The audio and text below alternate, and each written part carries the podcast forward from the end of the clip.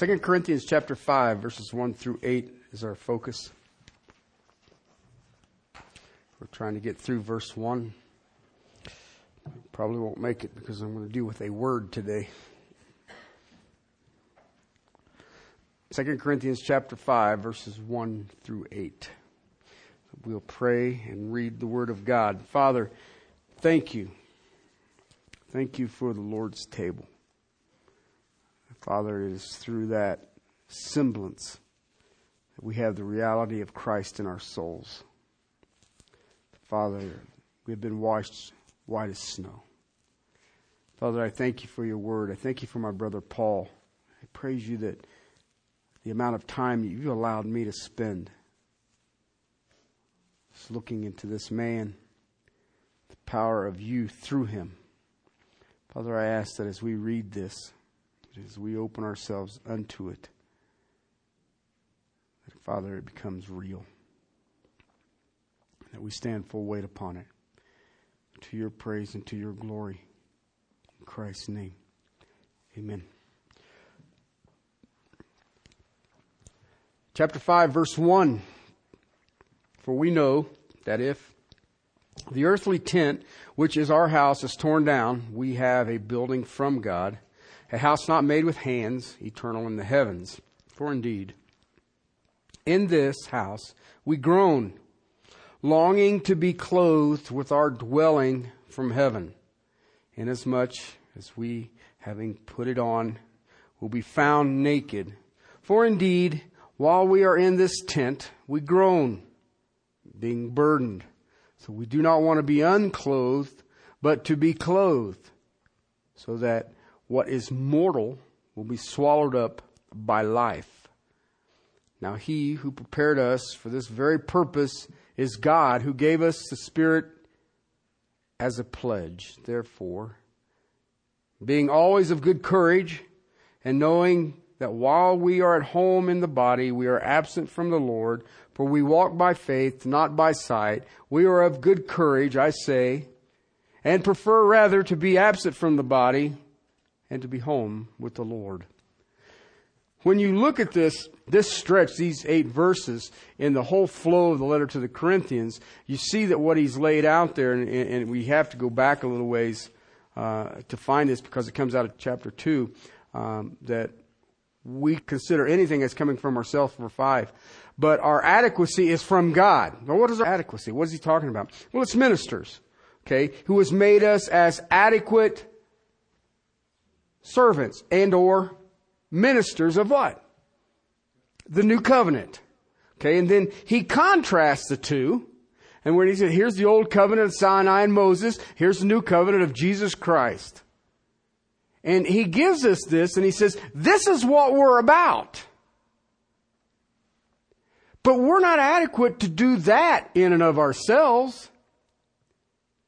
We have this ministry, chapter uh, 4, verse 1 as we have received mercy. It's, uh, I was talking about this in our Sunday school class, and, and I've talked about it over time. Have you ever run into bitter Christians? Wonderful things, ain't they? And I keep thinking, you only have eternal life. How can you be bitter? I mean, if, if he never gave me nothing, how can I be bitter? Except eternal life. That's all I got. Really? What else can offer you that? And yet he says, but we renounce the things which are hidden because of shame, not walking in craftiness or adulterating the word of God, but as a manifestation of truth, commending ourselves to every man's conscience. All right. Basically, what I do is when I study the word of God, I pour it out as I go, and it deals with men's conscience. It's kind of cool, really. Kind of cool. Because you don't have to pound it at them. You don't have to be a, Bible thumping and, and just beat them silly. You just roll out truth and leave it there. Leave it there. I've, I've had some discussions uh, this week before the wedding. It was over and over. A lot of different individuals coming in, and and they all wanted, you know, well, not all. Some wanted to banter around some theology and things like that. I just roll out truth. Okay. Now it gets them mad, but I didn't write it. Okay, it's just, here's what it says. I just leave it at that. Well, you should know. I mean, I don't, you know, you've heard of apologetics, haven't you? You defend truth. Um, I have, um, I'm of the line of Charles Spurgeon. Okay? Um, I do not believe in apologetics. All right? And now if you do, and you want to, that go, knock yourself out. I am like Spurgeon. Is this not the lion of the tribe of Judah? Open the cage and let it out. The lion will take care of itself. I don't need, here, kitty, kitty, woof. I mean, I said, well, you need to defend, I don't need to defend it. I may need to protect you from it. You just got eaten by the lion of the tribe of Judah. It will leave a mark. But you see what I'm trying to get at? And I, uh, now listen, if some of you here are more into the apologetic side, I am not bashing you. That is not what I've been called to. Okay, I am here to cut the chains loose and watch this. Paul says we do not preach ourselves, but we preach Jesus Christ as Lord. It's funny. This Bible was given to me by Dr. MacArthur. And that's the verse that he signed it as. We do not preach ourselves. We preach Jesus Christ as Lord. Okay? And, and, and I think there's times with you and I, we, we want to be adequate for ministry. All right? You can't. You can never make yourself adequate. You can bow before the book and God make you adequate. Okay, it's, it's, it's like I said before, and you've heard me say it over and over and over again. It's not about you mastering the scriptures, it is about the scriptures mastering you. As I move through this, and we see that the Apostle Paul says we were afflicted in every way, crushed but not uh, crushed, but not crushed, perplexed, not despairing, persecuted, not forsaken, struck down, not destroyed. He's always carrying around the body, dying of Jesus Christ which draws him into chapter 5.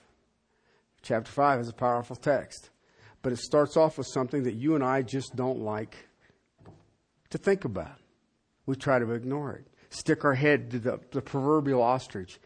You know, stick my head in the ground. It'll never happen. Okay? And yet it is the one thing that every single one of us has been guaranteed. You know what it is? Death death. And everybody's, oh, yeah, man, right on. okay? But I want to ask you, can you happily face it? All right? Happily face it. And I've got four things in this outline. Uh, next home is the best. The next is perfect. The next uh, existent is God's promise. And the next home is with the Lord. And yet we get living our lives in the experience and the senses of the day.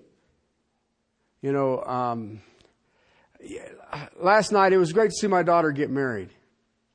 She's out of the house now.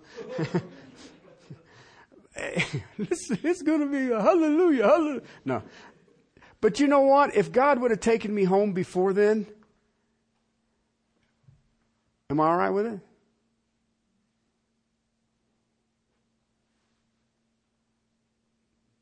You've got to ask yourself serious questions like that. You know, because you and I, whether you're an adult or a child, you have plans. Don't you? Most of you guys are planners. I'm not, but most of you guys are planners. Okay, and I'm just cruising along. And so when some variable comes in, I don't lose my composure. Well, all right. You know, um, we got up uh, Saturday morning, snowing like crazy, and they said it was just going to be flurries. And I'm like, wow, look, we got three inches of flurries. Uh, and it's still getting after it. And everybody says, well, what are we going to do? Nothing. and it says, well, should we go shovel? You don't shovel snow while it's still snowing. It's blasphemous. I haven't found the exact text and it's got to be in Numbers someplace. But wherever it is, you do not shovel snow while it's still snowing. Okay? I mean, that makes you look like duh. Okay? Or, you know, I have more free time than anybody. I can stay out here and chase snowflakes. Um, but I said, no, you know, and then Tara, of course, she's Daddy, what do you think? I says, what was you thinking when you planned the December wedding in Colorado? Don't give me your thinking process. You have a December wedding in the Bahamas. You don't have them in Colorado. And, well, and, you know, of course, they all got over it, and we survived. Okay, but we have these things that you and I have. These are little stages in my life that I would like to progress through. But what if God says, "Oh, you don't get stage three"?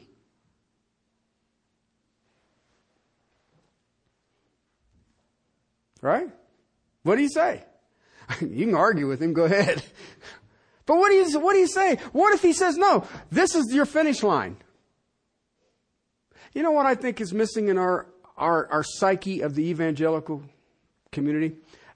I hear this a lot and I see it touted as a virtue and I will tell you it, it is not a virtue. Why can't people give me accolades for success? You ever thought about that? I don't ever get a attaboy. I didn't get a merit raise for all the good things I've done. My husband, I did all of this stuff for my husband, and he didn't even so much as say, thank you. Right? I did this and I did that, and no one acknowledged me. Let me tell you something, brothers and sisters. And I'm going to be as specific about this as I can be. Pure sin. There's one accolade for a Christian. One. Well done, true and faithful servant. Do you know where you have to go to hear that one? But I want to hang out here and have the attaboys from people? Really? Uh, no, I don't need no accolades. Why? I want to hear my Lord and my Savior say, well done, true and faithful servant. Period. I don't hear nothing else. I, want, I don't need nothing else. I don't, you know, I had people come and say, well, that was a wonderful service and that, that was a grand message. I don't need that. I don't, I appreciate you. That's all right. But you know what I would prefer to see is that you become sanctified in truth and His Word is truth.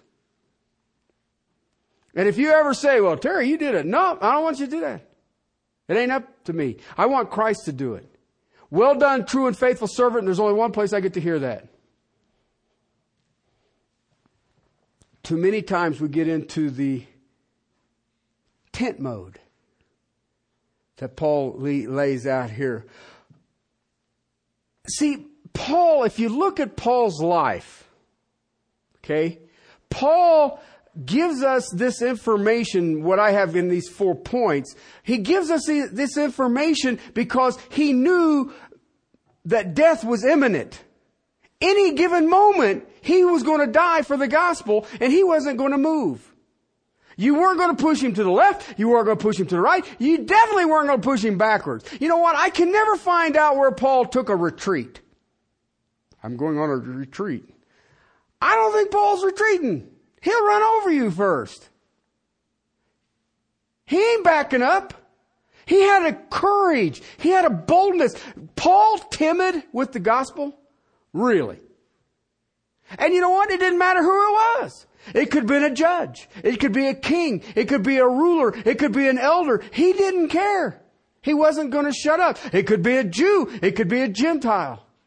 He ain't going to be quiet. How did he do that? He lived with the fact that he wanted to hear, well done, true and faithful servant, and could care less about the rest of it. Paul wanted the Corinthians, Paul wants you and I not to be fearful of death.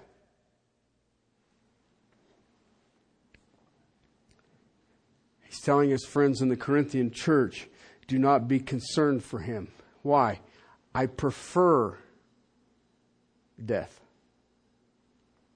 This, I want you to think about something. I was reading a, a, guy named McRay. He writes the life and I call it the life and times of Paul, but it's uh, the life and teachings of Paul.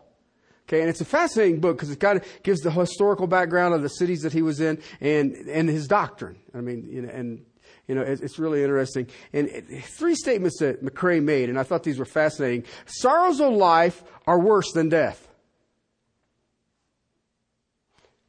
The disappointments of life are worse than death. The depressions of life are worse than death. And yet, we fear death more than sorrows, disappointment, and depressions. Paul's life, you need to understand something, was a life of pain. And yet, you and I, I would say that most of us who entered into the relationship with Jesus Christ in this room, we came in thinking we were in a bed of roses. We thought, you know what? I'm saved. I am a child of the King. I am an heir. I am a friend of Jesus. Remember when I came to salvation, it was in a very short time frame. Everything was taken from me. I mean, everything was taken from me. My earthly possessions at 25 could sit in a seat next to me in a Toyota pickup. All of my earthly possessions, which is really cool because I, if I'd had a couch, I don't know where I'd put it. But anyway. And I remember being mad at God, saying, I could have messed this up this way. I didn't really need your help. And actually that's put me on the path of, of the Bible. Read it. Because I was doing the same thing that every Christian does. I got saved. What did you want me to do in the church? guy tells you, read the Gospel of John. All right. Why would I start in the middle of the book to read a book? Anyway. All right. So, all right. I'll read the Gospel of John. Now what? Well, what do you do for a living? Well, I'm in construction. Well, then you can work in church maintenance. Therefore, you are a Christian. You're in the church. Da-da, da-da. When I had lost everything. I realized at that point in time, I had an attitude toward God. I remember one time, don't ever do this. Okay, but I remember at one time saying, Lord, why don't you come down here and fight like a man? Don't do that. Don't do that. That was where I thought, do you know what you're asking? and I'm thinking you don't really want to see that. Okay? But at that point, he took that, and I, lack of a better term, is just anger. I'm going to go through this book and I'm going to find the contradictions and I'm going to bury these Christians with their own book. That's what I tell everybody. 28 years, still looking. I'm going to keep looking though.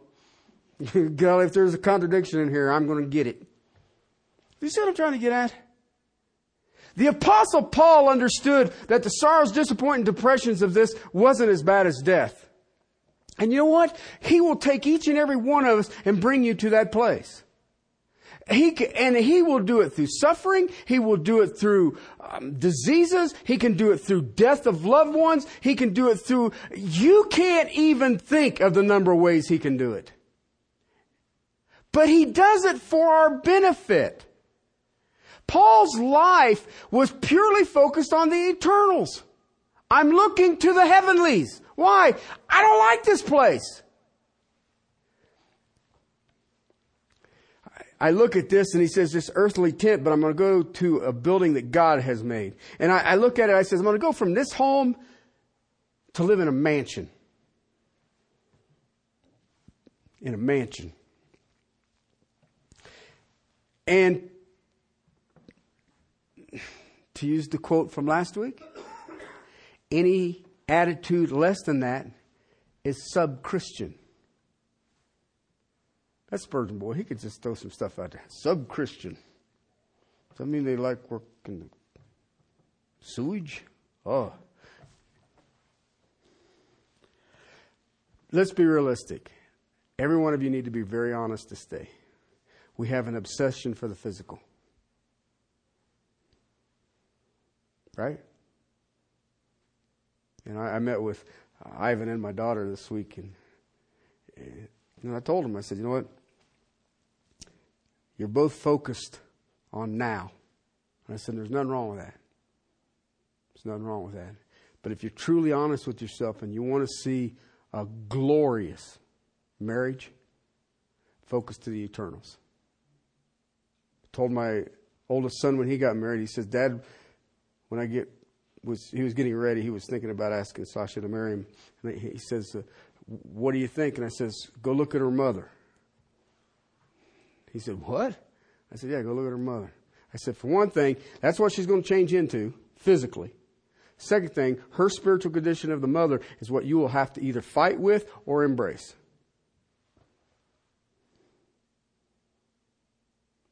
And, you know, Jim's come to me later and says, You know you were right. He says, I thought you was being corny. There's times when I'm corny. But when I'm dealing with the eternals, I'm not. That's what you and I deal with. The Apostle Paul had to deal with them.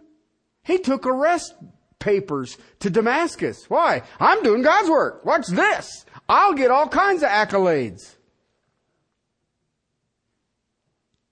And he got a dandy, didn't he? Why do you persecute me? Oops. Listen, to have an attitude that focuses on the f- physical does not fit the view a Christian should have. We all have aches and pains. Some are emotional, some are spiritual, some are physical. There ain't a person in this room doesn't have them. Key is, do I focus on them? Do I focus on them? To be with the Lord was Paul's idea and I ask you, are you eager? Are you eager? See, listen, Paul anticipated death. Okay? And if we don't anticipate death, it will rob you of the privilege and the joy that it is finished, well done, true and faithful servant. That should be the joy. I, that should be the thing that you see this going on around you, but my focus is up here. Well done, true and faithful servant. Why? That is the way that glorifies God. Did you ever think about this? Christian, you were made for heaven. Everything that we should hold dear is there. And yet, think about the things that we hold dear today. Heard a guy describe it this way you look death right in the eye and never blink. I was like, well, maybe. How about if I squint? Safety glasses in case death does the Three Stooges thing. Just kidding. Why? When we eyeball death, then we are giving a testimony of our faith. Death is the proof of the reality of our faith. Listen, I, I look at it, the next step, you know, I, my daughter and Ivan were talking about this, and I heard people just counseling them on this. Is, this is just the next step in life. I'm like, dude, no, it ain't. Why? Next step in life is absent from the body, present with the Lord. Whatever you're doing around here is irrelevant. It is temporal. You know what temporal means, right? Temporary. Remember? In heaven, you're not given in marriage. Oh, wow. What does that mean? Well, if it's only perfect, don't sweat it. Okay? I mean, everybody says, What do you mean we won't be married? It'll be all right. Trust me. I, I don't understand that. I mean, it's only sinless perfection, but I won't be married. It's only sinless perfection. Tried to explain that to Ivan and Tara, and it didn't work. McRay said that Paul had been suffering, and that was the greatest feature of his life.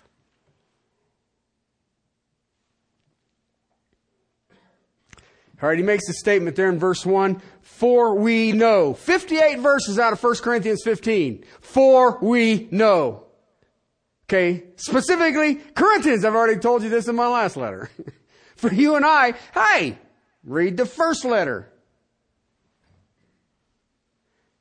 But then he makes this statement that if the earthly tent, which is our house, is torn down, the word torn down there is a really cool, um, really cool word in the Greek. It, it means to disassemble. I mean, you're like, whoa. This, I mean, it's one thing to have like a raggedy tent, but let's disassemble it. whoa, what does that mean? It ain't working. Paul lived with death, okay? And always had this hope that this was it. But he uses a word here that is amazing. If. Oh, wait a minute. It is given to man to die once, right? So how can you say if? Paul, you've been stoned and left for dead. You've been beaten with rods. You've been shipwrecked. You're in danger in the country. You're in danger in the cities. Your Jews hate you. The Gentiles hate you. And you throw the word if in there.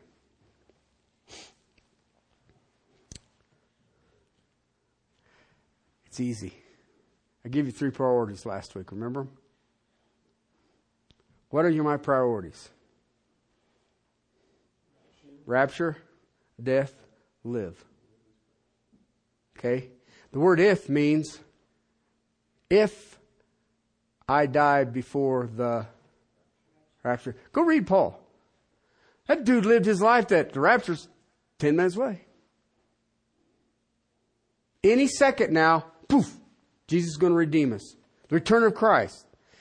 And yet, Paul was smart enough to say, but I don't know if he will return before I die. Preferably, he'll return before I die.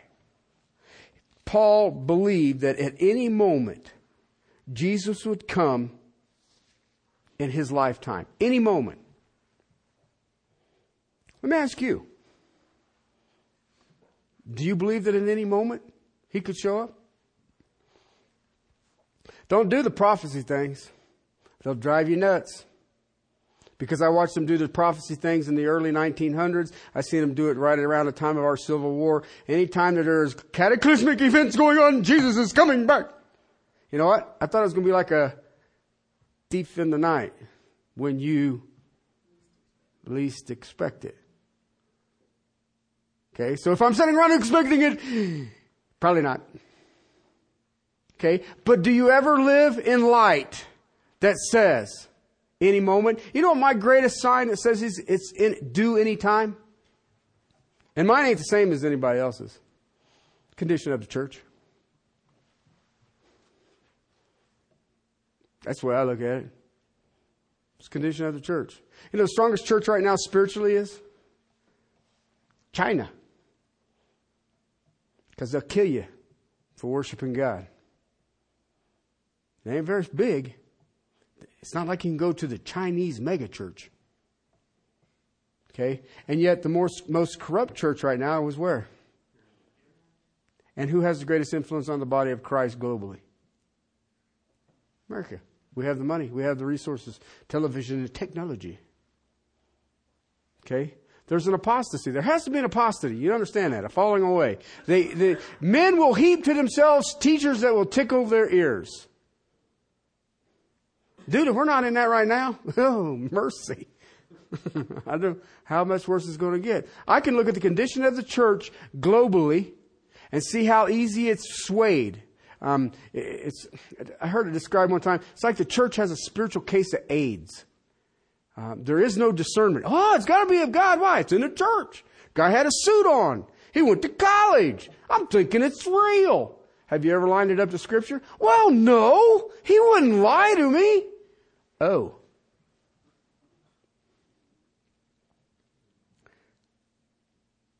We have priorities that we should live by. One is rapture. One is two is death. It's in this order. And third one is if I have to live.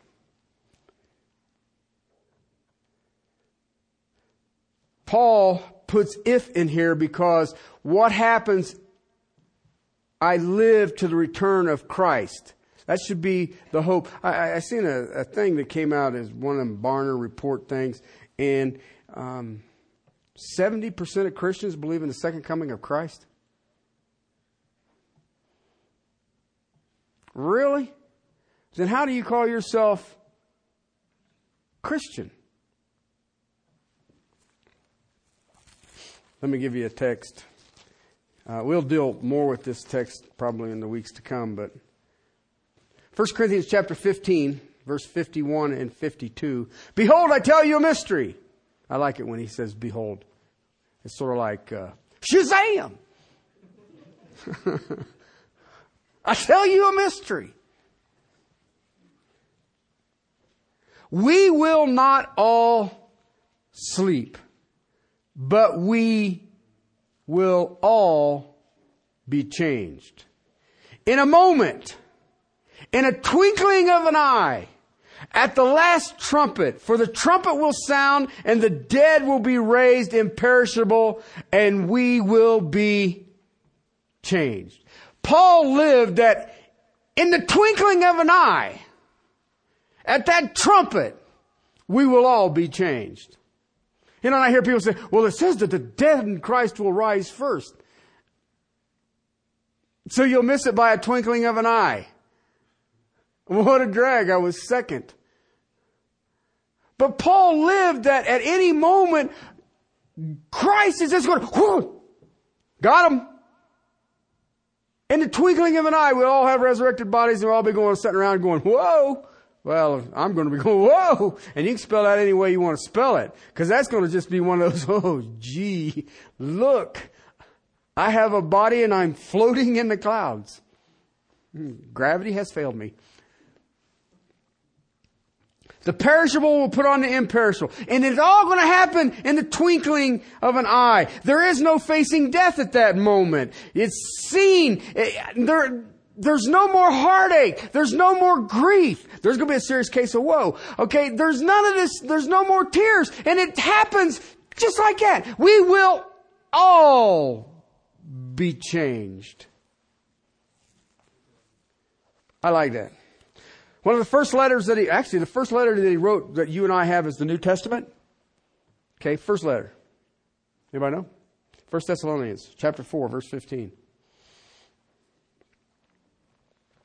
For this we say to you by the word of the Lord, that we who are alive and remain until the coming of the Lord will not precede those who have fallen asleep. For the Lord himself will descend from heaven with the shout and the voice of an archangel and with the trumpet of God and the dead in Christ will rise first. Okay. There go back to the twinkling of an eye. Dead in Christ rise first. Twinkle. Right behind him. Right behind him. See, Paul said and lived and walked and breathed that any second now we're all going to be changed. It's going to be twinkling in the eye. You're all going to sit there and go, whoa, did you see? Huh.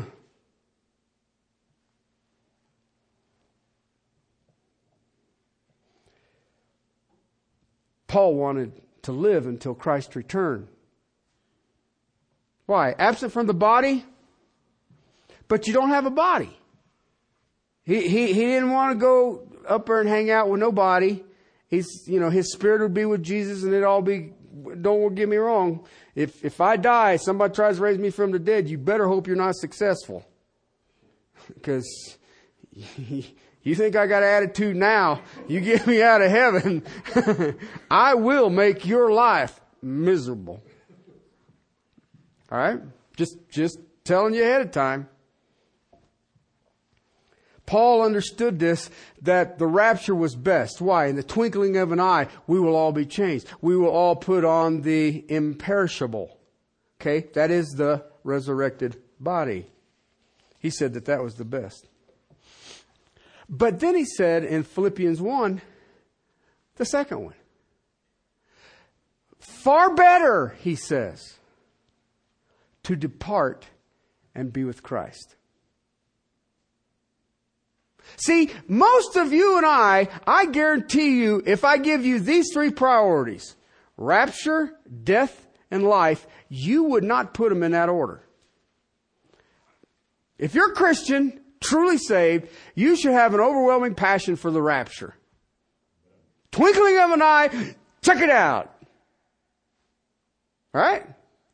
But then you and I get two and three changed. Then better to live. Paul said, no. Better to depart and be with Christ. That was his second priority. He, he uses the word if in second Corinthians. Why? If I don't make the rapture, better to check out. Be done with this place. Absent from the body,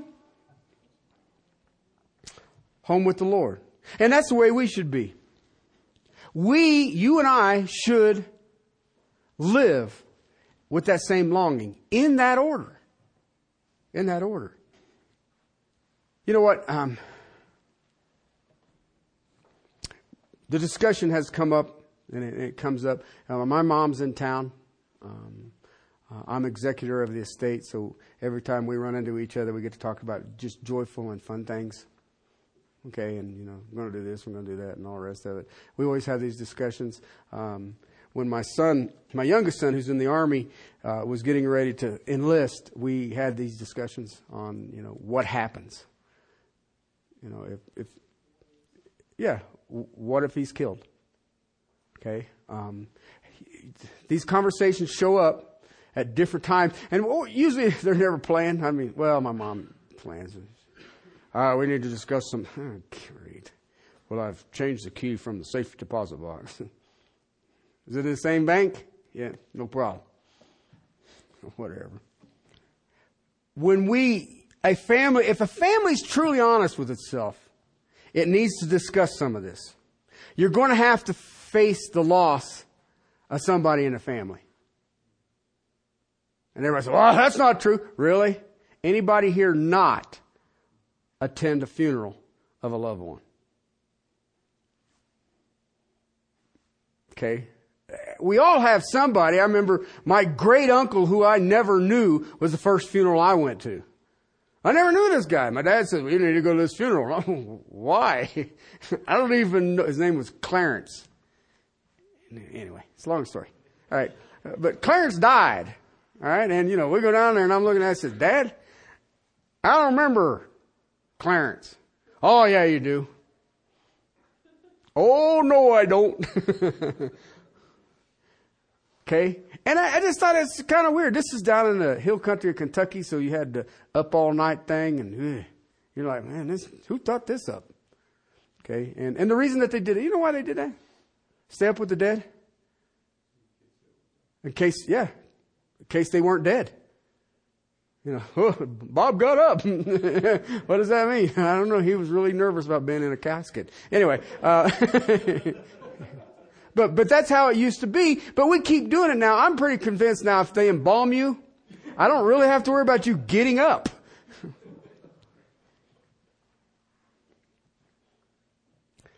but we always struggle with that facing of death. Do you know what the next funeral I went to was? My dad.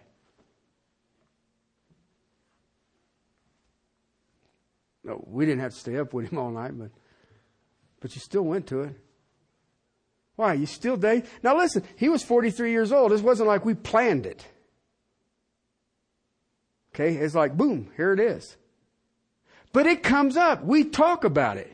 We discuss it. How's come when my son and, and daughter and granddaughter just took off to go back to Wyoming because, you know, the snow five to eight we're supposed to get tonight? They're getting now. Okay? And they are up there where there is nothing but wind. Okay, and so they're taking off to go through it. And I said, well, you know, be careful. Why do we say be careful? No, drive offensively, man. Throw it four wheel drive, straight line. Hill him down through the fences, and just keep it floored.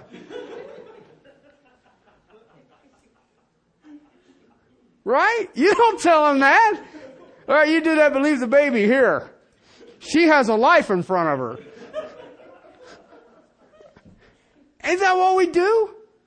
But we all sit there and go, well, I'll pray for you. I'm not going to pray for him. If God says it's time for them to come home, see ya.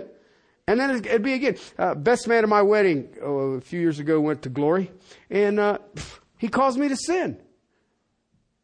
I envy him. Isn't envy a sin?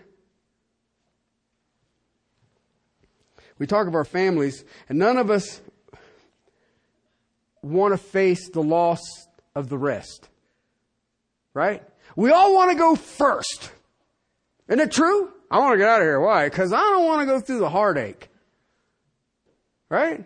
I don't want to be burying, I don't want to bury anybody, but I'm not stupid enough to say, well, Lord, could you just make sure that nobody dies around me anymore? And to hear, hear God laugh. Part of it is, is that we do enjoy the fellowship of one another until Christ returns.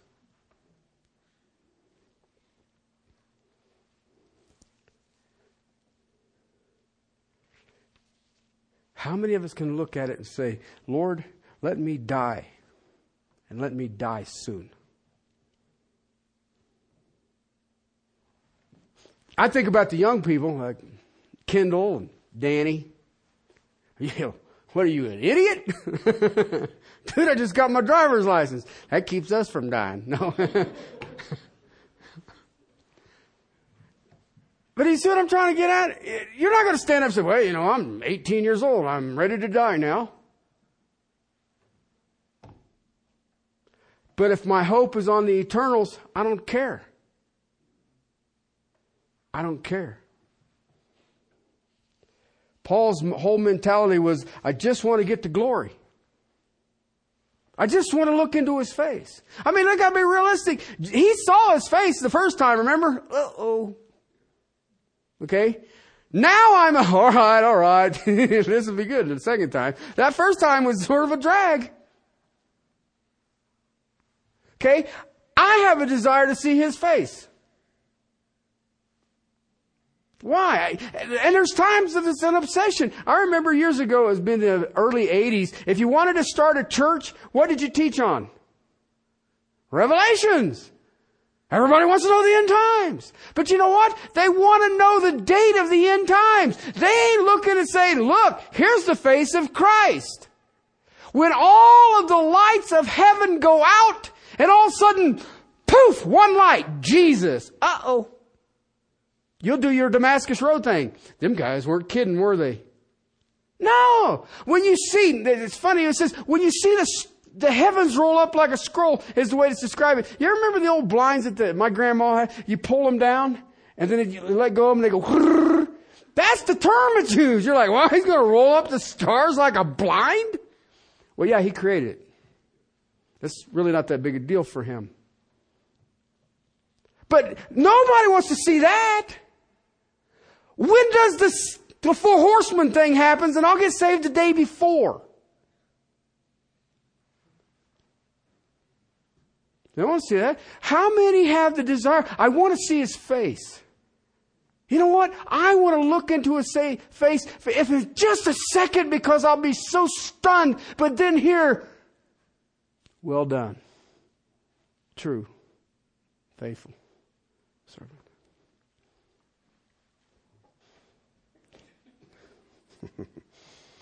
yeah. Our text says, that even though we were in this tent. That word tent there is a, is a, is a cool, is a really cool word in the original language. Uh, I found it a, another time in John's Gospel, chapter 1. Okay. In verse 14, okay, he says, even though this tent will be dismantled, and the word became flesh and dwelt among us, and we saw his glory, and the glory of the only begotten Son from the Father, full of grace and truth. Yeah, Terry, you said tent. The word that you see there, dwelt, is tent. Okay? Jesus came and tented with us. No, Jesus came and was with us temporarily in a structure that would be dismantled. The Apostle Paul is telling you and I that even though we know if this earthly tent, this mortal, temporary carcass that will be dismantled. That's so cool. Did that freak you out? It freaked me out, man. I was like, wow, man, that's all right. Jesus tented among us. Just doesn't have the flair of the incarnation, does it? He put on a tent. The picture is extraordinarily good. That means that the picture is that of the human body, the mortal body. It has in mind, and if I look at it in John 1 and I look at it in Corinthians, it, it is someone without a permanent home. We used to do backpacking and we used to carry a tent with us because we weren't staying permanent. Okay, then we even got these things called bivouac bags because we didn't even want to carry a tent. You just stick your sleeping bag in a big old rubber tube and if it snowed and sleeted and all this other stuff, you just laid in a bag. Okay, now that is seriously temporary.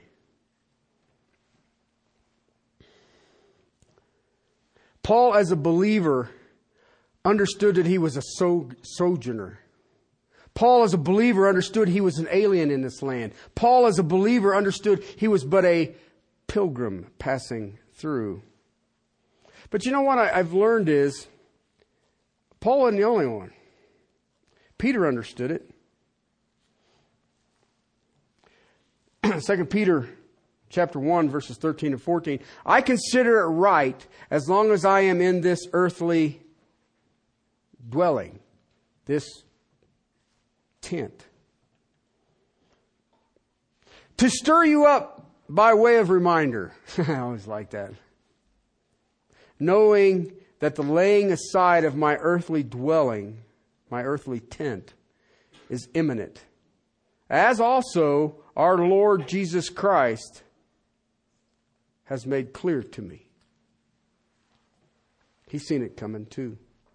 I think about this because Peter wanted to put off the tent. He wanted to lose this tent. He wanted to, can you say it? Die die. And listen, you ain't telling me that Peter wasn't expecting the rapture. He'd already asked Jesus, now? I mean, he got raised from the dead. Now? What do you mean you're going to sin? Well, you keep waiting. But he knew he was coming back. He was expecting it. But he said, you know what? I'd rather get rid of this earthly dwelling. Why? So I can have a permanent dwelling. It's a great image if you think about it. Paul, Paul and Tim, or Paul and Peter both wanted to get rid of the tent. And the ancient time, as even today, it was just a, ter- a temporary structure. We have tents. We have stores that sells tents. Why? It's a temporary structure.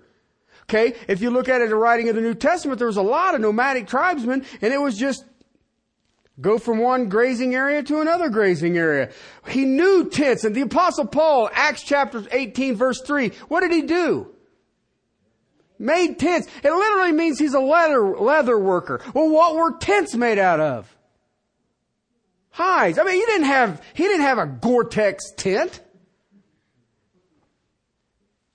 You know, look at mine, ripstop nylon. Where'd you get that at? He didn't have that. He stitched the hides together to make a tent. He understood it completely. He knew the strengths of tents and the weaknesses. But he did know this emphatically temporary. There's too many times you and I think that this tent is permanent. You don't believe me? Think about it. Health clubs? I'm going to pay money to lift weights. I'm going to spend money to sweat. Dude, when I grew up, they paid me to sweat. We, we used to have to put up hay every year. Eh, you do that in southern Ohio all the summer and you get four cuttings without irrigations. Dude, you learn to sweat. And you learn that long sleeves, brother. Long sleeves. And all the cousins, we were the only group of cousins around who were ready for school to start. We're out of the field. This is great. Cause see, we had to put it up on trailers and you hauled it into the barn, you had to put it up in the logs. There was no such thing as a stack liner when I grew up. You were the stack liner. Remember my brother one time says, you know, I'm just getting tired of throwing hay. I'm going to ride the tractor. They paid 10 cents an hour to drive the tractor. He worked out in the sun just as hot and as long as we did. We were getting five bucks an hour. Now listen, that's a lot of money back then. And he got 10 cents, 10 hours. You couldn't have got him to drive that tractor ever again. he ain't doing that. Sit out there because you still got the hay dust flying around. Anyway. Paul understood it. It was temporary. The history of Israel, they came out of Egypt. Remember that? Come out of Egypt. And they were told to do what? Build a tent. A tabernacle that was temporary as you moved. And he says, you know what? Eventually we will build a big one. It will be replaced by a permanent temple. See, the body we have in this world is like a tent. It's our house. Take care of it. Okay? But the truth of the matter is, if you take care of your body, let's say you, I don't know what eating right means. My mom was one of these eat fiber with everything and all the rest of it. She got colon cancer or something. They're going, well, that worked well. I'm in the, the commercial. You seen the commercial? Fiber just makes me sad. I don't, you know, I, my Bible says, give thanks and quarter pounder with cheese. I lived on them for how many years? My cholesterol's fine. I, I don't know. No, I did. That was three meals a day. I, you take care of yourself and you, you do all the right things. You drink X number of quarts of water or how much water we're supposed to drink. You, you, you don't stand out in the sun too long and you don't do this and when, all these other things. You know what? I don't care what you do. Still temporary. My great grandfather lived to be 103. He's seen a lot of things in his years. He got a ticket in downtown Miamisburg, Ohio for rearing a horse. He looked at me and says, You would know it like popping a wheelie. Okay? He's seen man walk on the moon. Okay? That's 103. But if you're really honest with yourself, 103? And that John Henry, he smoked until he was 89. And he started when he was 10. And the doctor came in, it's the only time I ever heard him cuss. The doctor came in and says, if you don't quit smoking, you're not going to live very long. And he says, How long you been smoking? He looked at the doctor and says, Longer than you, expletive, are old. And you, all right. And he used to make these green cigars, man, that just was awful. Keep mosquitoes away. It would.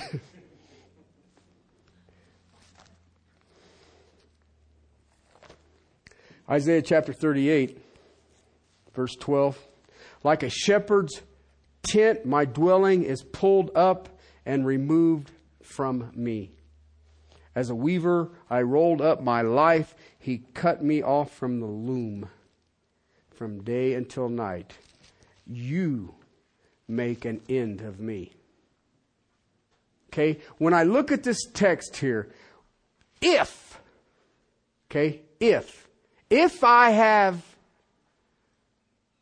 to die before the rapture, preferred.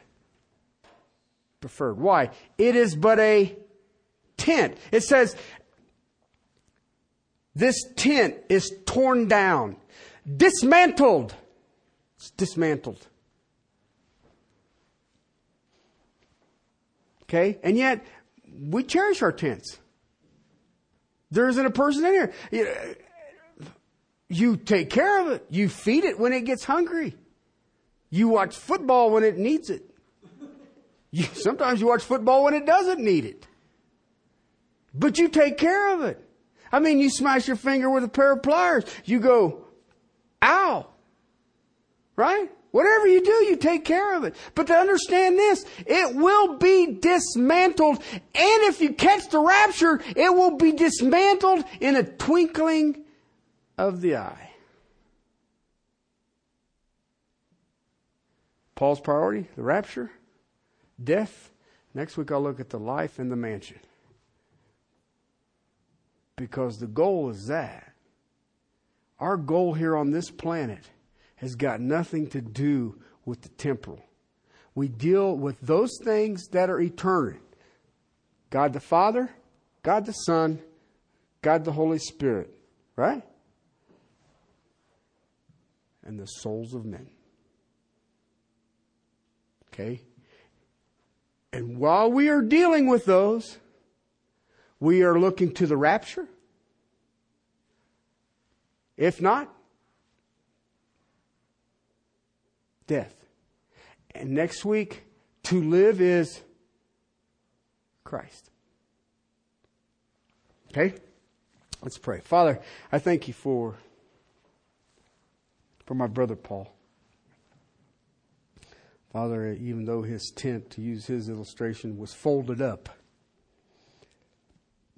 Lord, he still has an impact on your creation. Father, I pray for each of us that we'll be sanctified by your truth and knowing that your word is truth. Father, give us ears to hear, give us eyes to see. Father, death is a almost a taboo subject, and yet you said it before us so that your people, called by your name, will have no fear. Thank you, Lord. Thank you. We are just clay pots, precious treasure inside. And yet, Father, I look to that day that we get an eternal pot to your glory and to your praise. In Christ and Christ alone. Amen.